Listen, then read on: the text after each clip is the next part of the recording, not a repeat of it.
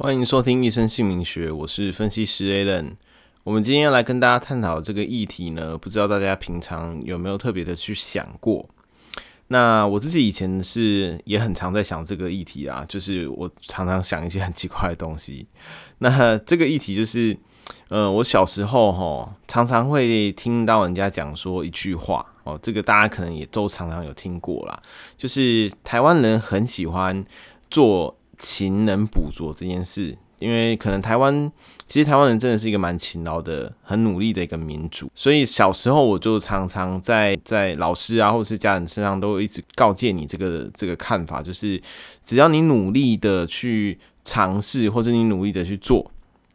那你就可以去把你很多不擅长的事情给弥补过来。但这样讲是没有错，那听起来也是很 OK。可是我一直到年纪比较大之后，去回想这个过程，我就发现一个很特别的谬思哦，思绪上的谬思，就是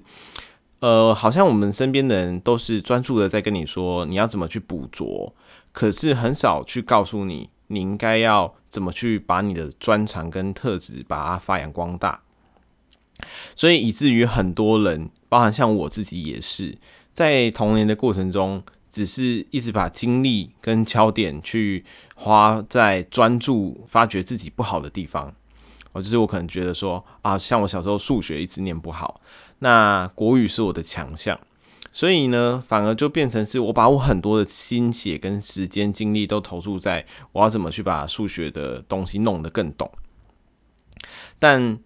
呃，国语的东西齁，就感觉好像哎。我轻轻松松就可以考八十分，那我就轻松一点弄就好了，所以就又很常停留在都是考个八十几分的这种状态。一这种状况呢，其实一直持续到很久，就是到我可能到了大学啊，都还是有类似的这种思维存在。那一直到我后来呃比较年纪比较大的，然后多读了一些可能比较属于西化的书的时候，西方的书的时候，才慢慢的去意识到这些事情。就回想起小时候，就真的很很长这样子哦。像有可能你考试啊，五科里面你有四科都考一百分，那有一科你只考七十，那你回家的时候，你可能跟家长讲，哎、我有这个四科考一百哦，然后有一科考七十。那其实你会发现，家长或者是师长他们就考一百分就会觉得说，哦，很很棒。但是呢，他们一定会特别的把你考七十分的那一科拿出来检讨。然后就会去探讨说，诶，为什么你其他都可以考一百分，那你这一科只能考七十，是不是有什么问题啊，或是有什么原因啊，等等的。甚至就是说，他们可能还会跟你讲说，那既然你其他科目都考得不错，那你干脆下一次复习的时候啊，你就把你的时间比较多拿来复习这个考不好的科目。那原本考得很好的那一些呢，你就不用花太多精力去做了，就还会有这种这种方向的建议给你。那不知道各位听众小时候或是在求学阶段有没有经历过类似的事情？我自己的话是真的在小时候跟求学阶段是充斥了我整个生活啦，就是这种类类似的故事就是很多很多。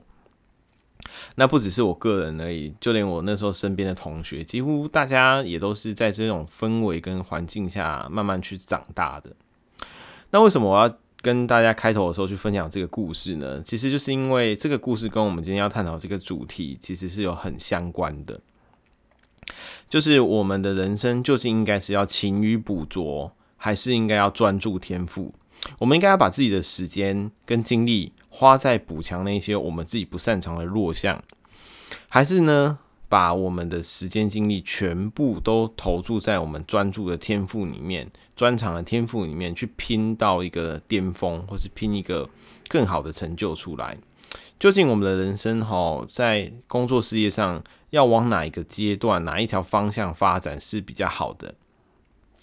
这个是一个很大的哉问哦。那如果你也有类似的困扰的话，那我想今天的议题也许就是能够解解到你一些困扰啦，然后也可以帮助你，呃，更深入的，或是从不同的角度，我们透过姓名学，透过我们的一些个案的故事，来让大家去思考跟发想，究竟专注天赋跟勤于捕捉哪一个面向是更适合我们在生活跟人生的发展的。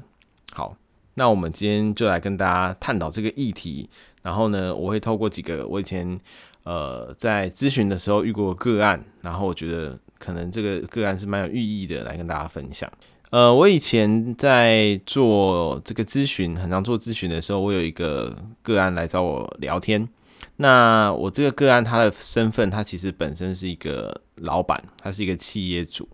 其实大多数我们都是在聊他的流年，跟他可能下一个年度的事业规划跟计划，应该要怎么去搭配跟发展会比较好。那你知道，通常聊完之后，呃，就会闲聊一些其他面向嘛。那有一次呢，他就跟我聊到，他有一个员工能力很好。那他也很欣赏这个员工，而且其实，在工作上蛮倚重跟委任了很多不错的这个职公司的发展是给这个员工去做的。那当然，这个员工在他的专业领域跟表现，还有他业务跟绩效都做得蛮出色，所以呢，这个老板呢，他也是很很欣慰，他也很喜欢。那就跟我讲这个样子。那我听完之后就跟他讲说：“哦，那很好啊，恭喜你，就是有一个蛮好的人才。”哦，毕竟因为现在要找一个好的人才不是那么容易的事情。那他就跟我讲说，他觉得这个员工有一个很很很大的缺点，就是太过于专注在自己的领域里面。那如果他指派给他可能他不擅长的业务，或是说不是他本科系学的东西的工作内容的时候呢，他的表现就会变得比较不积极，那成效呢也会变得不是很好。啊，就是他觉得他这个，就是他这个员工好像不是很愿意接受一些他不喜欢跟他不熟的挑战，就对了。那我听完之后呢，很纳闷啊，我就跟他说，哎，啊，可是这样听起来也很正常啊，因为毕竟这些就不是他喜欢跟他擅长做的事情，不是吗？那我这个个案呢，他就回答我说。对啦，这样讲是没有错。可是呢，他觉得他这个员工啊，应该要努力的去克服这些他不擅长的事情，然后呢，去把他的弱项啊，跟他不会的东西去把它补起来，这样他才能够变得更全面，他才可以一直进步啊。那如果总是聚焦在自己的专精领域的话，那不就感觉很像只是一直待在自己安逸的舒适圈里面，然后不求上进啊，不愿意去挑战自我。那老实说，我自己听到这个地方，我是觉得心里怪怪的啦。可是因为就是，毕竟我们不是在探讨这个议题，这是闲聊嘛，那那也是别人家事，所以呢，我就没有太太多说什么意见呐，所以就呃就闲聊，那就过去了。那总之，这个个案呢，他还是会持续的跟我聊到，就是这个员工，然后还有他会希望他去尝试他不擅长的领域。那大家猜最后结果怎么样呢？结果当然就是这个员工离职啊。那所以在某一个程度上来说，可以说我的这个个案呢，他其实就是失去了一个好的人才。那所以像是这个故事啊，我觉得。可能很多台湾人，尤其是长辈哈，可能就是会有类似的思维，嗯，就是会觉得说，我们好像应该要勇于挑战自己的弱项，才是跨出舒适圈的方法。那这个思维我不能说是错的，但是其实我认为它不是很适合应用于所有人的身上。这个概念就有点像是什么？很多人会认为说，呃，努力呀。辛苦啊，工作啊，疲劳啊，来换取的报酬才是正确的。那有些人就会因为觉得，诶，这个人好像没有那么努力，或是他做的事情并不是真的很勤劳、很辛苦的，那他就有很不错的收获跟报酬。那会从某一些角度的思思维上面去批判这个人，就认为他好像没没有。付出正确相等的这种努力，就得到他不应该要有的这种不对等的收获。但其实，在现今的社会，我真的是觉得说，不见得所有的人或所有的事都一定要靠那么辛苦的工作才有办法去获得的嘛。这件，这个是我觉得台湾可能在农业社会慢慢呃累积出来的一些思维。但我相信，这有在，这已经有很大程度在慢慢改变了啦。只是还是有很多人会有类似的思想，那类似的思想就会造就我们刚刚说的这一种行为嘛，那导出我们刚刚这个故事的这种结果。说到这边，刚刚这个故事是这样子嘛，对不对？那我们再来分享第二个故事。哦，第二个故事呢是怎么样呢？是。呃，我有另外一个个案，其实他比较算是我的朋友啦。那他本身呢是学行销商业领域出身的，那这方面的天赋呢，其实他也很不错。可是呢，他毕业之后就不知道为什么，呃，不是很喜欢他本来学的这些东西，那就不知道为什么跑去做教育性质的工作。我觉得他很喜欢，就毕业之后就很喜欢教人家，很喜欢教书啦，或者是教育这这个方面。那就一心很想成为老师或是教师，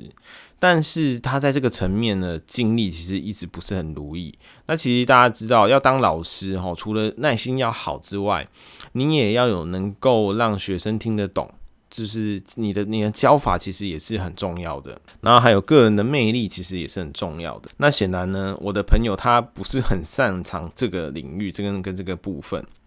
所以在事业上面，好几年来都做得不是很顺利，在收入啊跟升迁上面也都不是很好，甚至遇到很多的负面评价，就是很多批评就对了啦。那导致呢，他开始对自己也失去了信心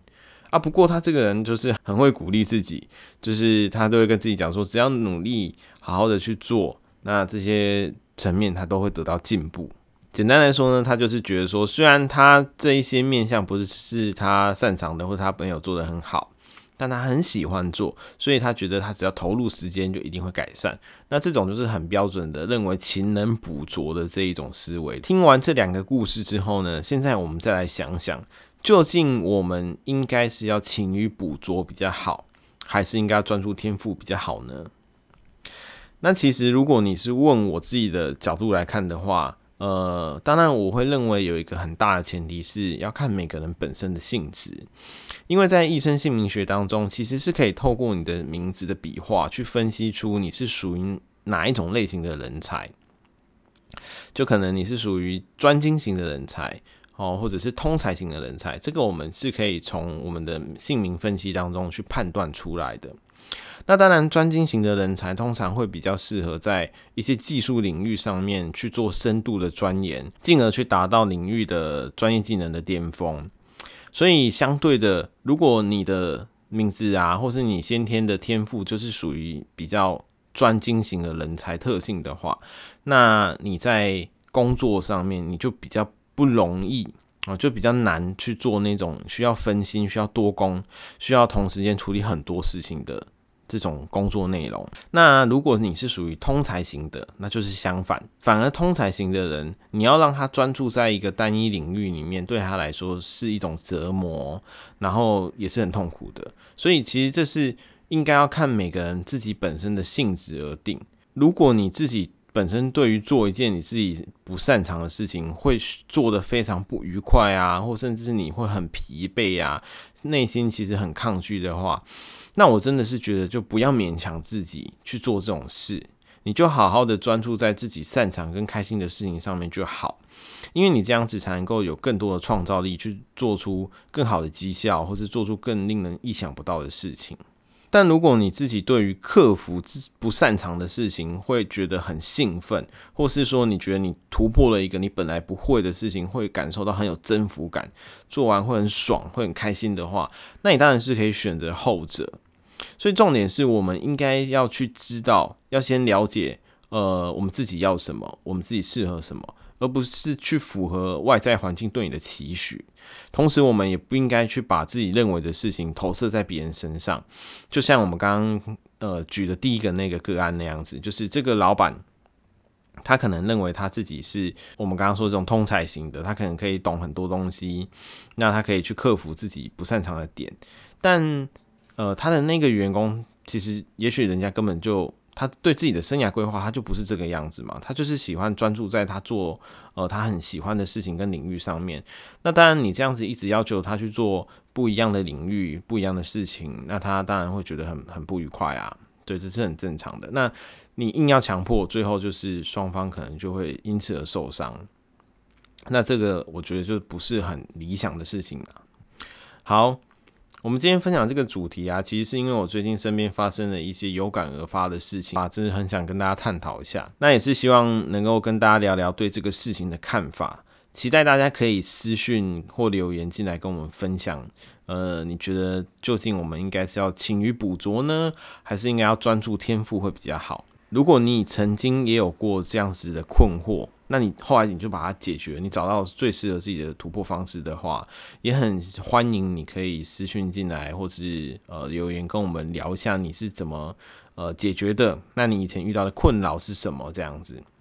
假如你曾经困惑过，但是你目前呢也还没有真正获得解决，就你还在困扰这件事情的话，那也很欢迎你可以来预约我们一生姓名学的天赋特质分析服务。我们可以透过你的名字来协助你找出你最适合的技术类型、技能类型，发掘你究竟是属于。我们刚刚说的这种专精型的人才呢，还是属于通才型的人才，还是属于那种能力很强势的人才？因为我们每个人才的特性不同，每个人的技能不同，那你都有符合跟适合自己发展类型跟道路，或者是求职的面向。那这个我们都是可以从名字里面来做一些了了解跟分析探讨。这样，好，那我们今天的节目就到这啊，希望大家会喜欢今天这个主题。那我们下次再见，我是分析师 Alan，大家拜拜。